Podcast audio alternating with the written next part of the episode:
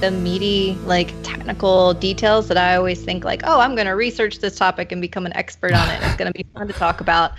And then that like that time happen. you learned and internalized and held on to for a year every single detail about JSON versus JSONB and drop that knowledge. That was it. Hot. I used it. That was that was my one. Yeah, but you know, you, you got to use it twice though. Is the fun thing. I brought it up a year later. I was like, I don't know what any of these things are, and you're like, well, actually. well, let's just keep bringing it up. So.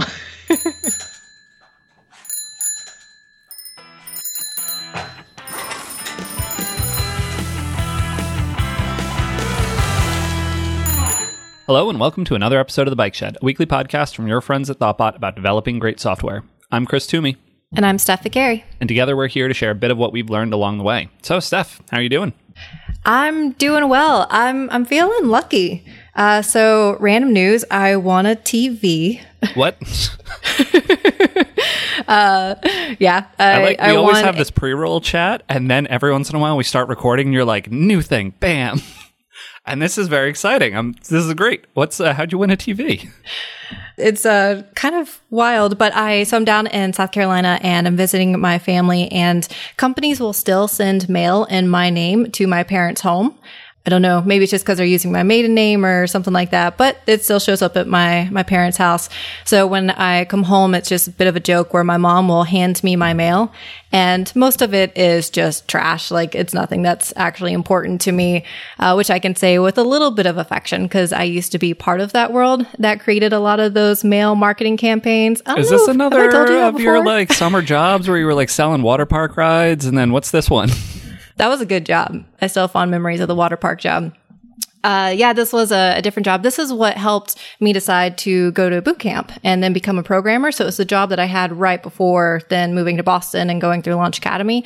And I was working for a direct mail marketing company where essentially we had a sales team and then we ha- uh, worked with a lot of different automobile dealerships and we would help them come up with campaigns and then create a lot of the content for like either loyalty programs or like, hey, here's a coupon for like a $20 off your next oil change and that kind of work. So I was the person that was in the middle that was coordinating between like quality assurance and then also sales and then also the vendors that we had to orchestrate so I, I helped make sure that people went home to a full mailbox is how I made myself feel good about it. you took the specifications to the people who mail stuff.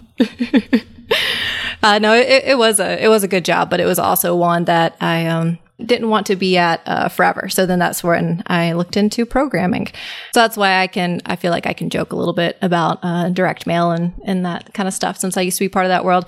But so I got one of those uh, flyers that was from one of the automobile dealerships in our area. And it's one of those, like, it looks like a scratch off lottery ticket, but it's one where you peel back a different row and then there's like all these different prizes you can win. And, and so we're, my mom and there are sitting there, we're going through them just for fun. And lo and behold, uh, I won a TV. now, have you actually like, like gotten the TV at this point, or do you have a small scratch off that sa- that came in the mail that says, "Congratulations, Steph, you won a TV." Dot dot dot. If you come and buy three cars. yeah, so I'm I'm with you on that dot dot dot part where I still don't fully believe it yet, and we have called them and talked to them to understand what like all the other rules are. Like, there's something hidden, right? Like, you know, there's always like a little bit of a trap that's there, which we haven't found that yet, but we also haven't shown up in person for it either. Uh, so we'll find out. Who knows? Maybe maybe there's some like hidden ploy where you have to buy three cars and then you get the TV. But if I do end up with a TV, which I don't need, uh, we'll see. Maybe my brother will take it, or I may find like a charity or a school to donate it to. But that's why I'm saying that I feel lucky today. So maybe I'll go buy a lottery ticket. I mean, you already won. No, you've used up your luck. I feel like that's how that works, isn't it? But it comes in threes, right? Oh, I've already had okay. one other lucky event, and now I've had this one with TV. So who knows? Yeah, or the threes is the three cars that you have to buy now.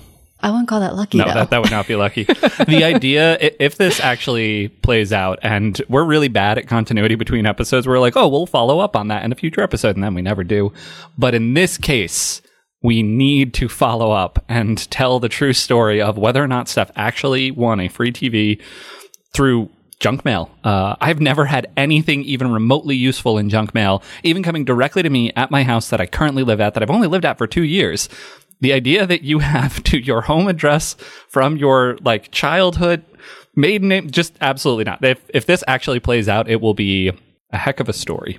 So I'm excited to hear how this plays out. I will absolutely keep you up to date. And then, yeah, we'll talk about it next time because I'll, probably have details this weekend because you have to make an appointment and come in. So I'll have more updates for you next time and we'll see if I, if I go home with a TV or not. But yeah, how's, uh, how's your week going? Uh, it's going well. Uh, less exciting and or lucky per se, but I started a new project last week, and so I've been working on that this week as well. Uh, and it's always interesting joining a new organization, learning new patterns and workflows and processes and communication styles. And I think the standout in this case, at least thus far, is this team is really focused on async communication as the primary and main mode of communication. Uh, which this is the first time that I've worked with a team that's really leaning into that. Uh, certain teams are more into Slack or whatever chat system they're using, although at this point it's almost always Slack in my experience. Other teams use other tools like GitHub or Trello a little bit more. But in this case, there's really no chat system at all. And so we're primarily using Trello as the main thing to organize things. So comments are essentially threads on the tickets that we're working on. And I think that works really well to organize the conversation associated with the thing that we're working on. But it is really interesting having the like async first or almost async entirely sort of thing. Have you worked in a in a mode like that at any of the clients you've worked with? Yeah, I mean, I guess yes and no, but not to the point that we haven't had Slack. So okay, I said yes and no, but just no. or uh, Thoughtbot, we are moving more in that direction where we keep funneling more conversations over to Basecamp and getting away from Slack, but not to that extent where we don't have Slack to still fall back on. I, I'm intrigued to hear how that's going. What do you think of it? Do you miss Slack? I don't miss Slack, although I will say that the interactions that we're having on Trello are very responsive. So folks are responding pretty quickly and where there's where uh, particularly as I'm rotating in and like I need access or things like that. I've not really felt blocked at any point and I've tried to have typically at least one or two different things moving. So if I do happen to like wrap something up and I want to summarize the current state and sort of ask a question as to where we want to go next, I can do that leave it there and then move on to something else. And so almost like multi-threading, but for my human. Um, I don't actually know how threading works. I don't know what I made, why I made that joke, but that has been interesting. And also the, the mechanism of having to be a little bit more precise in my language because I know that I'm sending this asynchronous message to someone saying like, here's the summary in total as opposed to typically in chat, there's more of a back and forth sort of inherently, but it means that I can be less precise with language. And so I can say like, yeah, I worked on the thing. It's deployed. We're good. And someone's like, wait, uh, just to confirm, did you back up the database? Did you do this other? And there's, you know, we can have that conversation back and forth.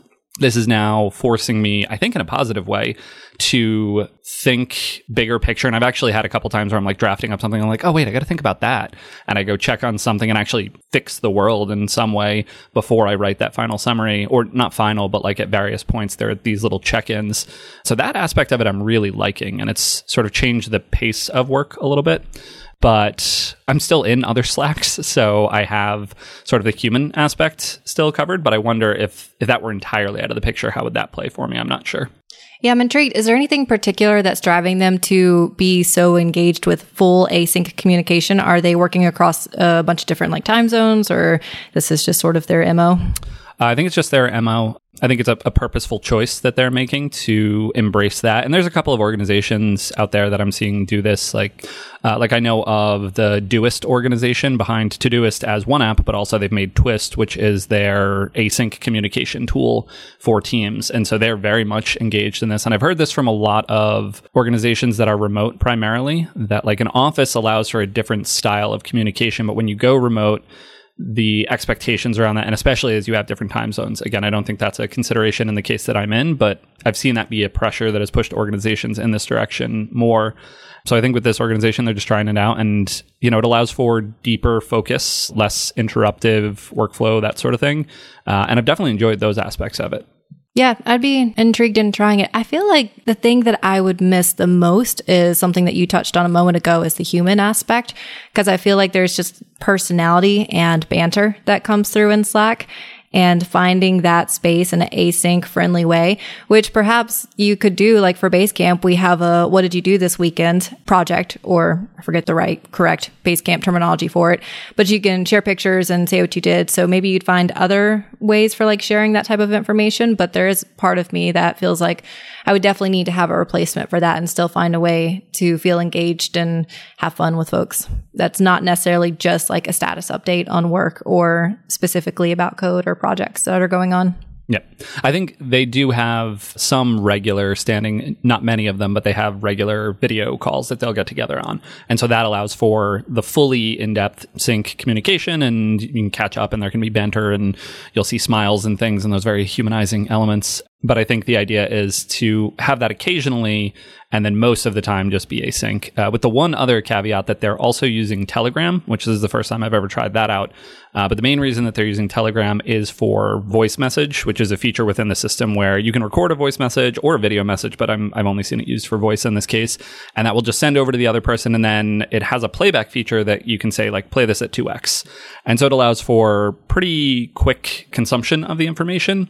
And I definitely would not recommend this for a primary communication channel because there's a lot, like if you are embedding to do items or anything like that in a voice message, if there are three of them and you get to the end of it and you're like, wait, what were the other two? Oh no. And you have to like re listen.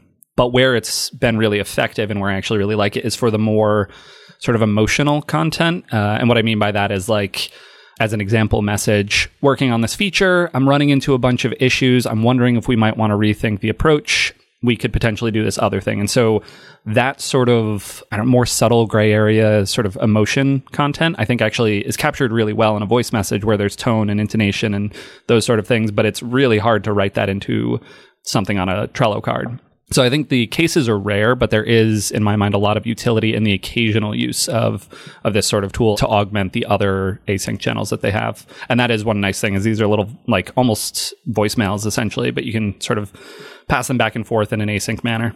I'd be intrigued to find out for myself when I would choose to use a voice message instead of a written message. I feel like if I'm sending someone a message, I'm more likely to be interested in writing it up because that gives me time to sort of like craft my thoughts and put it together versus sending them a snippet of my voice. So I'm I'm really intrigued as to like I don't know how I would feel about that. Or then listening to someone else's message because then at that point too, if we're going to chat, like let's just hop on a call and chat and go that approach. I also, maybe this, this is weird, but I also just hate voice messages on my mm. phone. I'm that generation where it's like, just text me or call me. I'll, I'll answer, but I'm probably not going to listen to the voice message. So maybe it's just like a personal thing I'd have to adapt to as well. I definitely share the generally I don't like phone calls and voice messages as well. They're I don't know, I lump them all together. I think we're the same generation, but this is going to make me sound like an old. I do not like text messages. Mostly because like you can't mark them as unread, you don't have an inbox, how do you manage them? What do you what do you do? And kids these days with all of their text messages uh, I have a bunch of friends that make fun of me to no end because I'm very averse. I'll, I'll, like they'll start a text message and I'll reply an email, I'll be like, this is a much better place for us to coordinate our plan. And they're like, dude, dude. You're that formal friend. Formal's not. I just yes, I am myself. well, I'm glad they tease you because that's funny. wow, that that sounds harsher than I think it is. Uh, but cool, thanks. they should. They're right too. Who you are is delightful, but oh, I still thanks. think it's fun to be teased about those little quirks. Yeah. You know, I meant that in the non mean way. Oh, yes. It is I, funny. No, okay. it is. It's one of those where, like, I almost always know the sentiment that you have, which is almost always positive, but occasionally yeah. you'll say something. I'm like, I feel like people in the audience may think Steph is being mean, but Steph doesn't have a mean setting. So let me highlight that to the people. But yeah, so uh, communication styles and tools, uh, I will certainly update you should I have any new findings. But yeah, async, it's been interesting. We're going to take a quick break to tell you about today's sponsor, Scout APM. Scout APM is quickly becoming my go to performance monitoring tool for Rails apps. I love opening it up to see a prioritized list of issues that I can quickly knock out before end users ever see them. With the weekly digest and alerts, I can rest easy knowing that Scout will let me know if issues arise. Ultimately, Scout APM empowers developers to spend more time building great products by minimizing the effort required to identify and resolve performance issues. Scout's developer centric approach quickly pinpoints N plus 1 queries, memory bloat, and other abnormalities. Their tracing logic saves me a ton of time by tying bottlenecks back to the line of code causing the issue. Give Scout a try for free today, and you'll have the performance insights you've been dreaming of within four minutes. Sign up through scoutapm.com slash bikeshed, all one word, and Scout will donate $5 to the open source project of your choice when you deploy. Thanks again to Scout for sponsoring this episode of The Bike Shed. So a while back, you and I had a conversation where I was working on a feature where I have a long running process. And then at some point, I want to know when that process completes. And then I can give the user an update, whether it was successful or if it failed and that particular feature got put on hold in favor of some other work. I am now back on that work. And we talked about whether going like a polling approach where I'm checking on the status of a job or going with WebSockets. And uh, we've ended up going with WebSockets, which I'm excited about because I've done the polling in the past. At least I think I have, or at least I have more of like an understanding of how to implement that, but I haven't worked with WebSockets at all. So I was excited to, to get to play with WebSockets.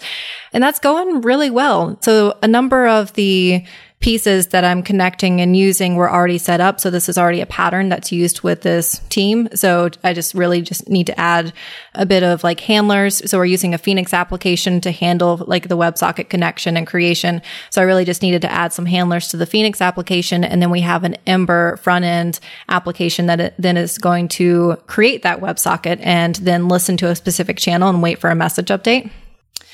And all of that has gone well and it's pretty fun to play around with. Like I've often seen a lot of like build your own chat app with these web apps and that's cool, but I actually like it for this very much where like I know I have this long running process and need to give someone an update about it. One thing that I ran into that was surprising. So I haven't worked a ton with JavaScript. Uh, most of my experience has been more with like Rails or Elixir or Scala. So working with promises is something uh, like I'm familiar with. I know the concept, but then each time I get back into them, I'm like, what, what do you do again? what would you say you do here? So I always have to remind myself a little bit on how they work. And so for anyone who is often like me and needs the reminder, the promise will produce a value at some time in the future. And a promise has three different states. So it's fulfilled, rejected, or pending. So it's a nice way to wrap up some functionality and then have like an asynchronous action take place. And then when you're ready for that value to then be returned, and the code that I'm writing, I am initiating a WebSocket. So I'm creating that connection. I'm then subscribing to a particular channel and a message. And the code that I was looking at, because I was looking at someone else's example on the team that's already done a similar pattern, they have a promise that is listening on that channel. So with the Phoenix channel's JavaScript client. The code is like channel.on and then you can give it the name and then also the message that you're looking for that you're waiting, you're listening for. And I noticed since it was wrapped in a promise, I was like, huh, like that's interesting because I understand that we want to start listening first because then we're going to execute this other request and we want to listen before we execute that request. So that way we don't miss it in case it's really fast. And then afterwards we do some other stuff. But I was surprised that that was working. So the thing that surprised me that I learned is that promises are eager and that they will run the code that's inside of the promise, but then you can resolve that value back from the promise later. Interesting. What do you mean by promises are eager? That's not part of how I think about them, but maybe I'm missing something. Sure. So it's when you use the promise constructor, as soon as you are creating a promise, then it's going to go ahead and work on that async action that you would like to perform. But then you can wait to actually return or resolve the value that's there. So when I was looking at the code and it's first listening on that channel, it actually was going ahead and starting that listening process. And then we were carrying on to then make the other request that then is going to kick off this long running job. But that was just something that took me a bit of investigation to understand because the way I was reading it, I was thinking more of like it was its own contained function that it wasn't actually being executed until later on in the call stack. So that was just that was a little discovery of this week. Gotcha. Yeah, I, I never really work with the promise constructors directly. I'm almost always working with some code somewhere else is returning me a promise. I'm not thinking about the when that's evaluated or whether it's lazy or not but I can see how like you would think it starts working when you say dot then, or you start to like chain onto it and try and use the value, but that's not actually the case. It's like I'm going to do this as soon as I can, and yeah, that's interesting. Yeah. And then some of the other little interesting bits that came up from working on this feature is one, the idea that we want to start listening on the channel before we make that API call to then kick off the long running process. Because my initial reaction is I'd like to make that API request that's going to start the job and then have that endpoint return like a job ID for me and say, okay, you're good uh, we've started the job and here's the message that you should listen for or some something in response and then use that to then tune into a particular channel which may still work but i just didn't consider the other approach of actually generating what we're doing now is generating like a uuid and then passing that along to the api so then that way on the front end we've already created like a unique value that we know to hold on to send that to the api so the api knows to publish to the correct place and then also so we can keep track of it have you ever run into anything like that? I don't recall if you've done much uh, work with WebSockets. Um, not with WebSockets, no. But that general idea of like having optimistic client side IDs is an interesting one. Yeah, is that approach that you would take, or would you lean towards that previous one I mentioned? For what you're describing, I think it makes a ton of sense. Where I've seen it described otherwise is building a client side app with optimistic UI updates. So, like, you fill out a form, and the client side wants to optimistically assume that the record will be created in the backend and animate to the next state immediately. In the background, send the API request, and then you know get the data back and do whatever, but not wait for that return value.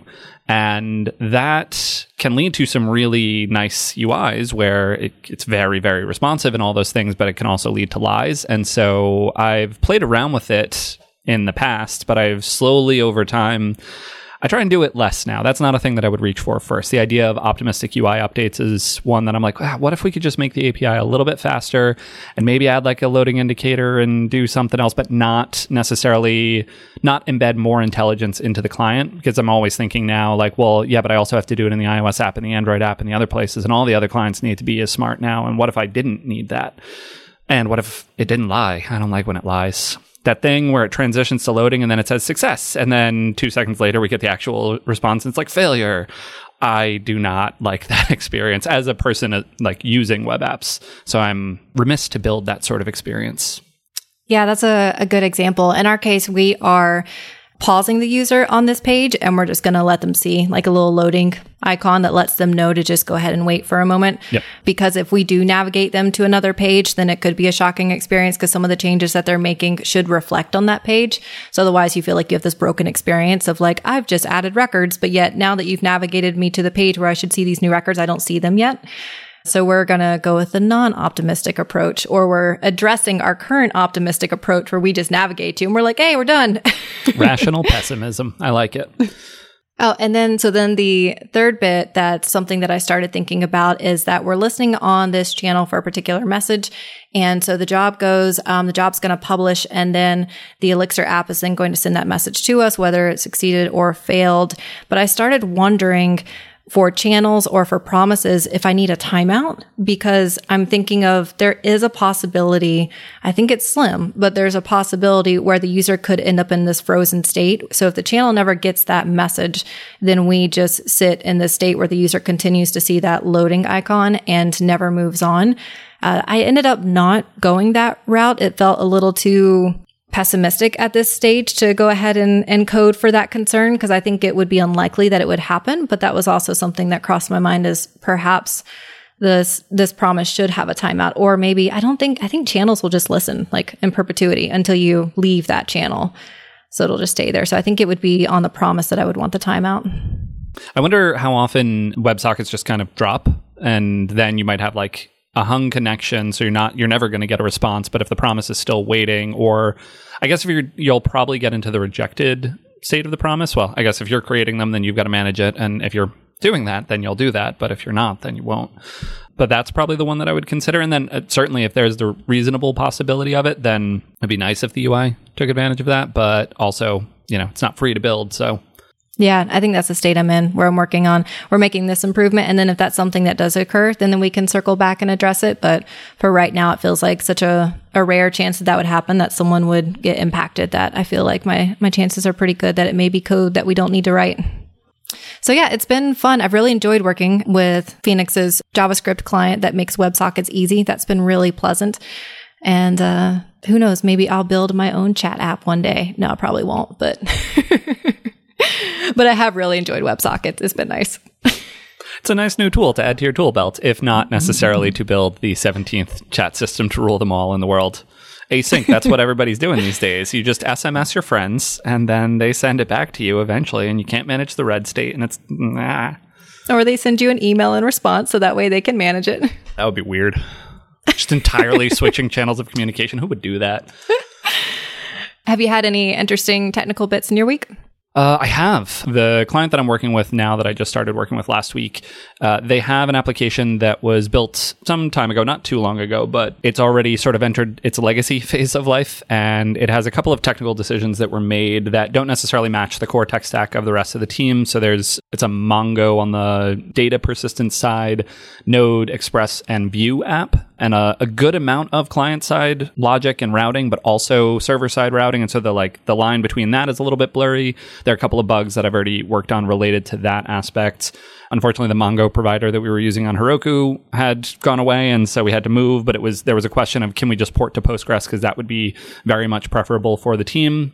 We opted not to do that because the architecture of the whole app is very much leaning on Mongo.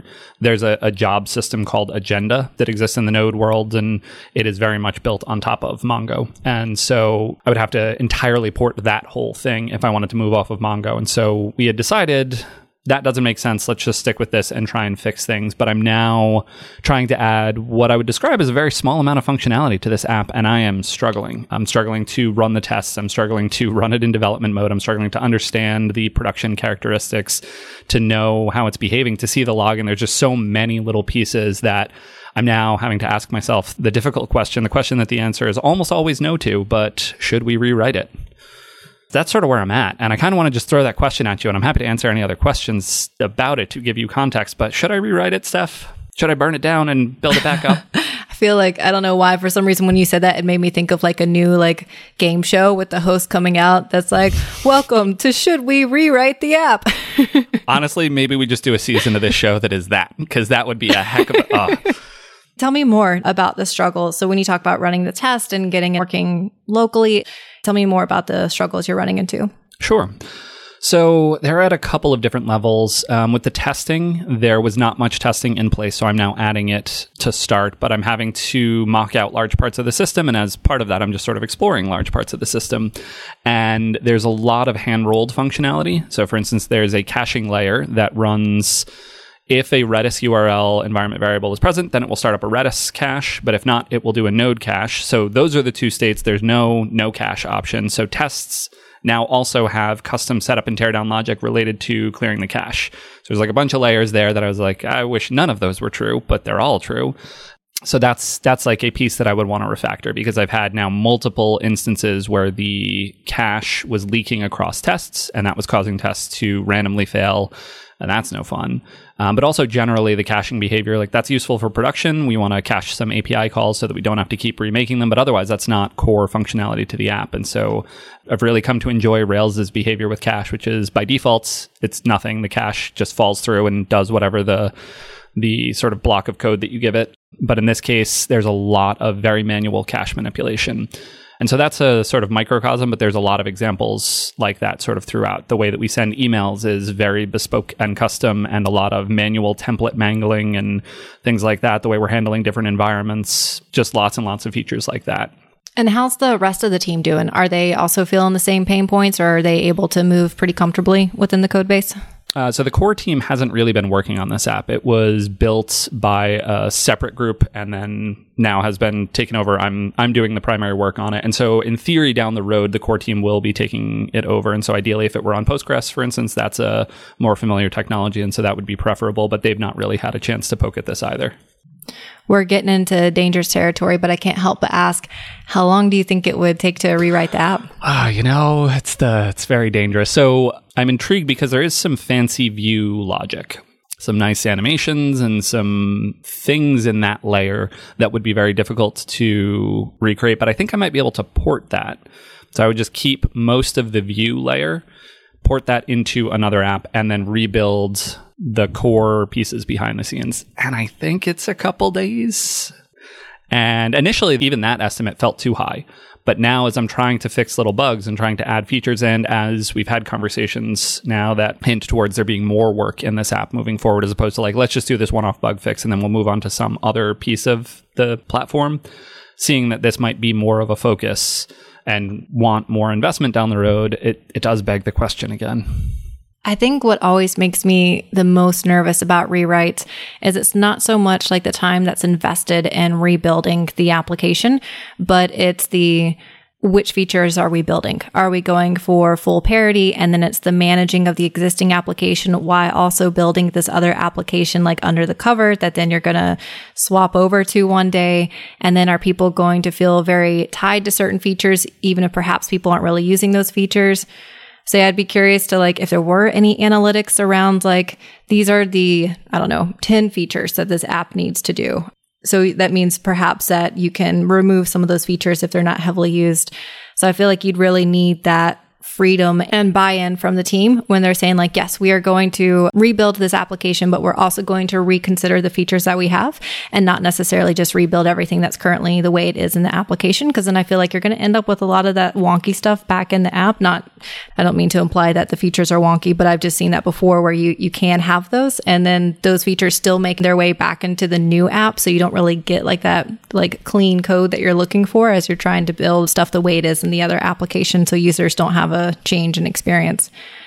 So yeah, I don't know. That's a fun question. I, it sounds like you're kind of in the refactor stage or you're in the identify the pain points and how much time it takes to work with those pain points. And then can you isolate those and then refactor those and sort of like improve your world bit by bit versus trying to rebuild the world? We were definitely in that mode and we still are in that mode, but today was enough of a struggle for me that it, it forced me back into the like, but if I could just make the jump, then, and it's such an easy story to tell yourself that, oh, there's not even that much behavior here. I could just port that in a day. That's definitely not true. It's never been true in the history of the world. But this is a very small app. It's very focused. It does not do a lot. It does not have a ton of features. And actually, in terms of functionality, when I look at it, most of the things make sense. They're sort of a cohesive feature set and a very minimal feature set.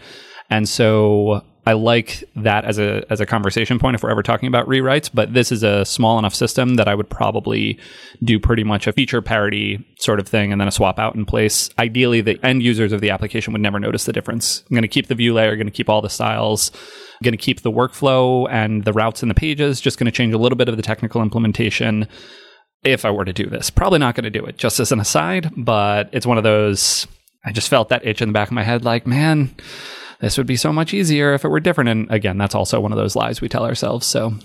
Well, in addition to my future TV updates, we will follow your saga as to whether you decide to rewrite the app. Tune in next week on Will He Rewrite the App? now we're going to take a quick break to hear from today's sponsor, Indeed. Indeed knows that for any business, your next step is the most important one, like hiring someone who can make a real impact. Indeed helps you find high impact hires faster without any long term contracts. And you pay only for what you need thanks to their super flexible payment options. So why not take that next step with Indeed? Get started with a free $75 credit for your first job post and get in front of more quality candidates. Go to indeed.com forward slash bike shed. That's just one word. That's indeed.com slash B I K E S H E D Terms and conditions apply. Offer valid through September 30th. And again, thank you to Indeed for sponsoring this episode.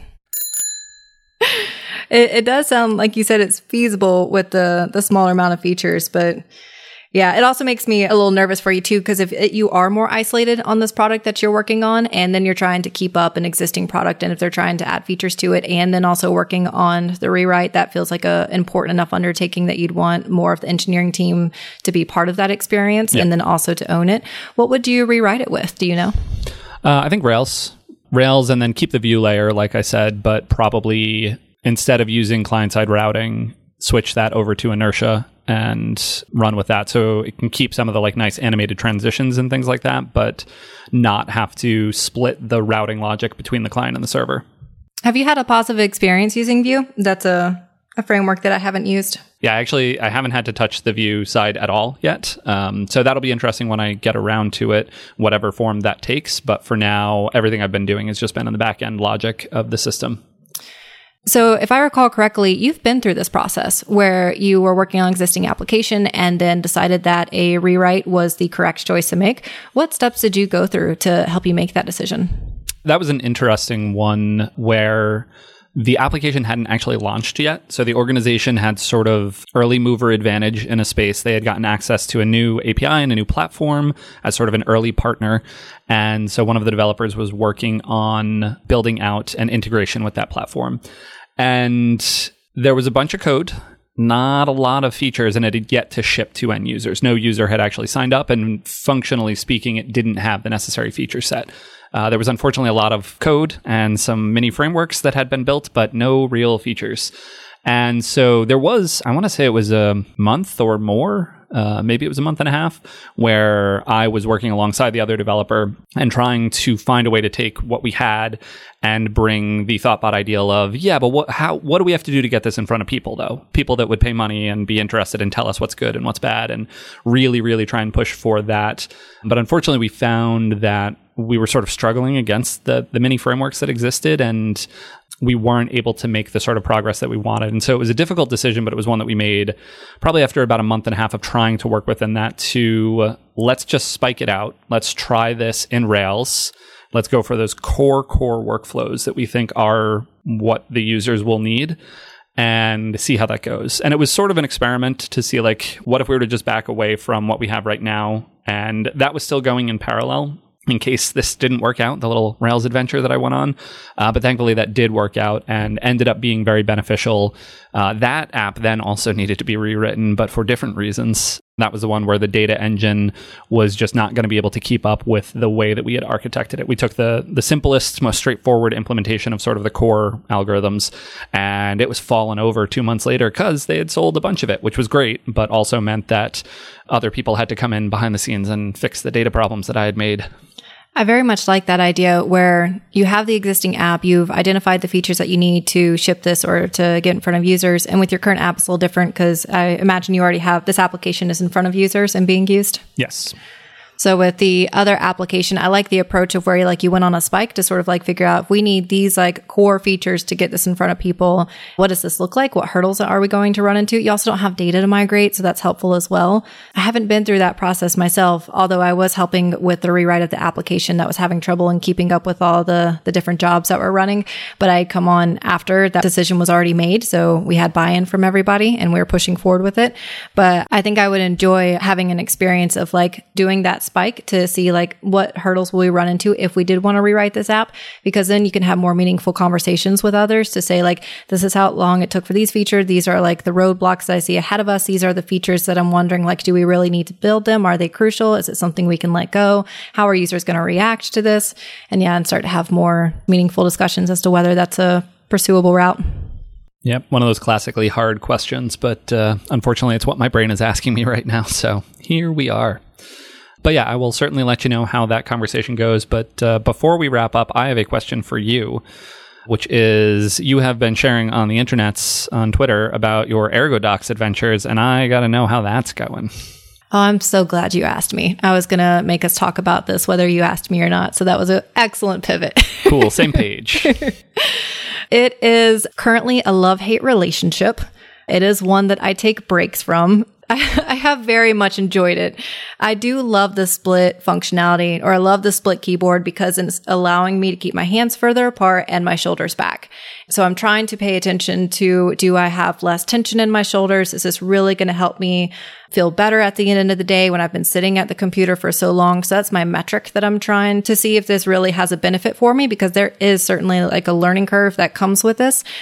It's also interesting, like the column layout. I do enjoy that. There's a number of the thumb keys that I don't think I'll ever use. Like I, I feel like some of these are just spaced out a little too far that I don't know if it's really quite the right size for my hands. Like maybe if it was a split keyboard and perhaps like a few less keys or I don't know if you could make it any more compact, but I mean, who knows? The keyboard world's impressive. I'm sure they could figure it out somehow.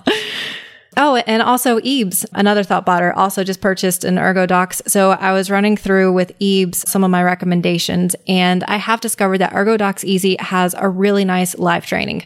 So as soon as you get started, you can have the default layout that's there, and then it will walk you through a lot of training where you can do a lot of type test and then it will let you know your score and how you're doing. I also found that I was so slow that I was getting frustrated that it kept timing out on me. So then I moved on to where I was just typing my own files and basically like retyping like code files or tests or things like that, something that I felt that was going to be really useful and applicable. They also have a layout tour that is really nice. So it walks you through all the different keys. I didn't do that until like the second or third day because I didn't find it. And I was like, oh, this would have been great like 48 hours ago. I'm also using an application called Wally to then update the layout that's on the keyboard and make slow customizations. It helps to have someone that's already made some customizations to let you know, especially if they're a fellow Vim user. So Carl Ray's in the Thoughtbot office shared their layout with me. So that was helpful to understand what they needed since they're a Vim user as well. The reset key is clutch. So when you are going to apply a new layout, there's a little hole where you can stick like a paper clip or something to reset. But then because I found the layout tour, I realized there's a reset key. so I didn't have to scramble for like a paperclip to then apply the new layout that's on there. I've also found that my fingers know so much that I can't tell somebody. Like my favorite shortcuts, I'm just doing naturally.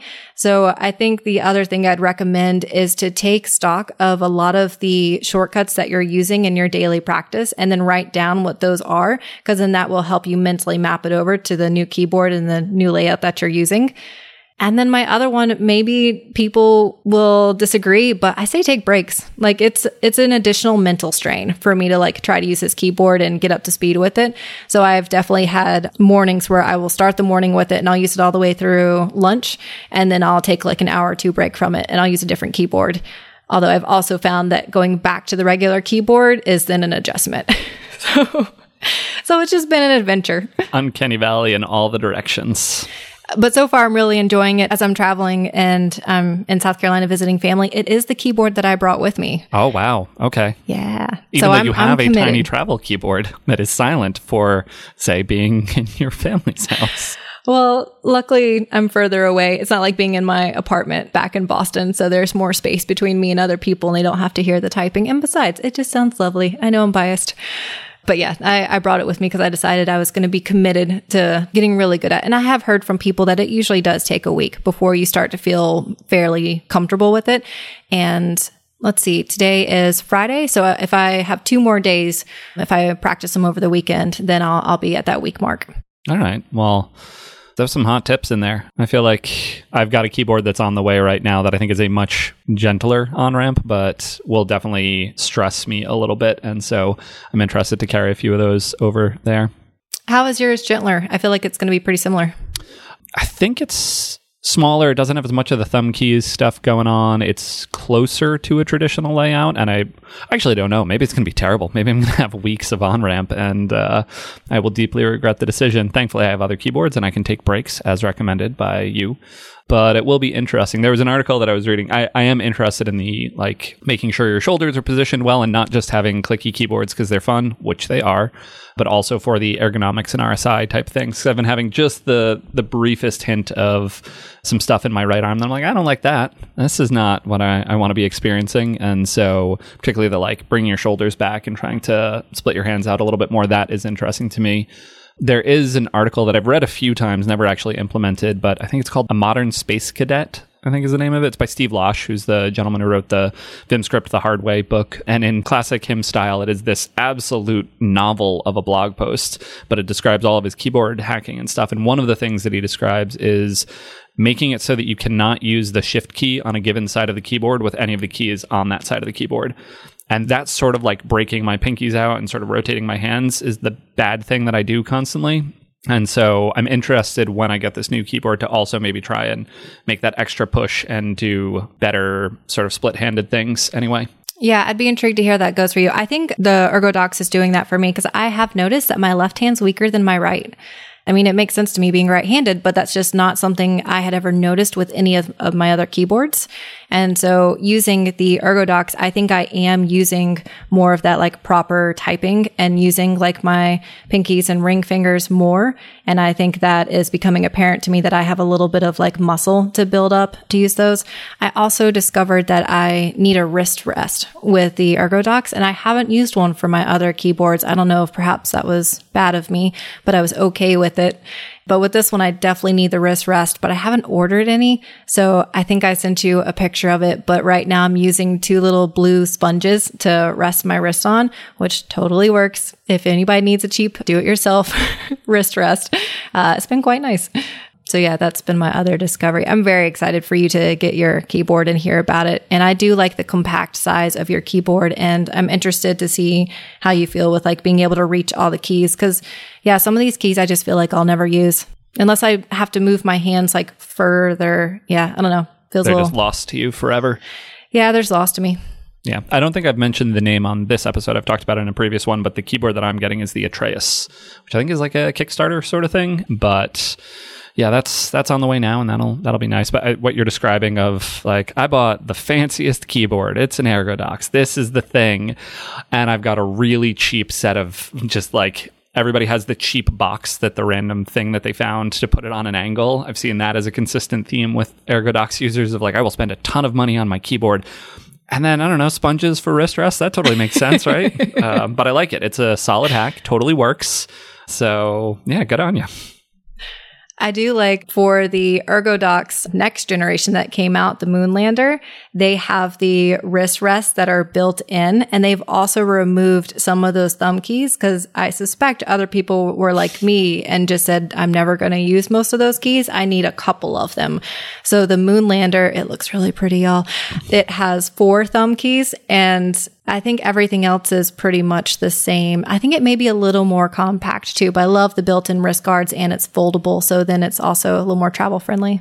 Cool. Well, uh, yeah, again, another thing to follow up on, maybe, if we get around to it in future episodes. But uh, your keyboard shenanigans, mine, should it ever show up? I have no idea when it's going to show up. So I don't know. We'll update when that happens. But um, yeah, I think with that, should we wrap up? Sounds good. Let's wrap up. Show notes for this episode can be found at bikeshed.fm. This show is produced and edited by Thom Obarski. If you enjoyed listening, one really easy way to support the show is to leave a quick rating or even a review in iTunes, as it really helps other folks find the show. If you have any feedback for this or any of our other episodes, you can reach us at at underscore bike shed, or you can reach me at sviccari on Twitter, And I'm at Chris Toomey. or host at bikeshed.fm via email. Thanks so much for listening to The Bike Shed, and we'll see you next week. Bye.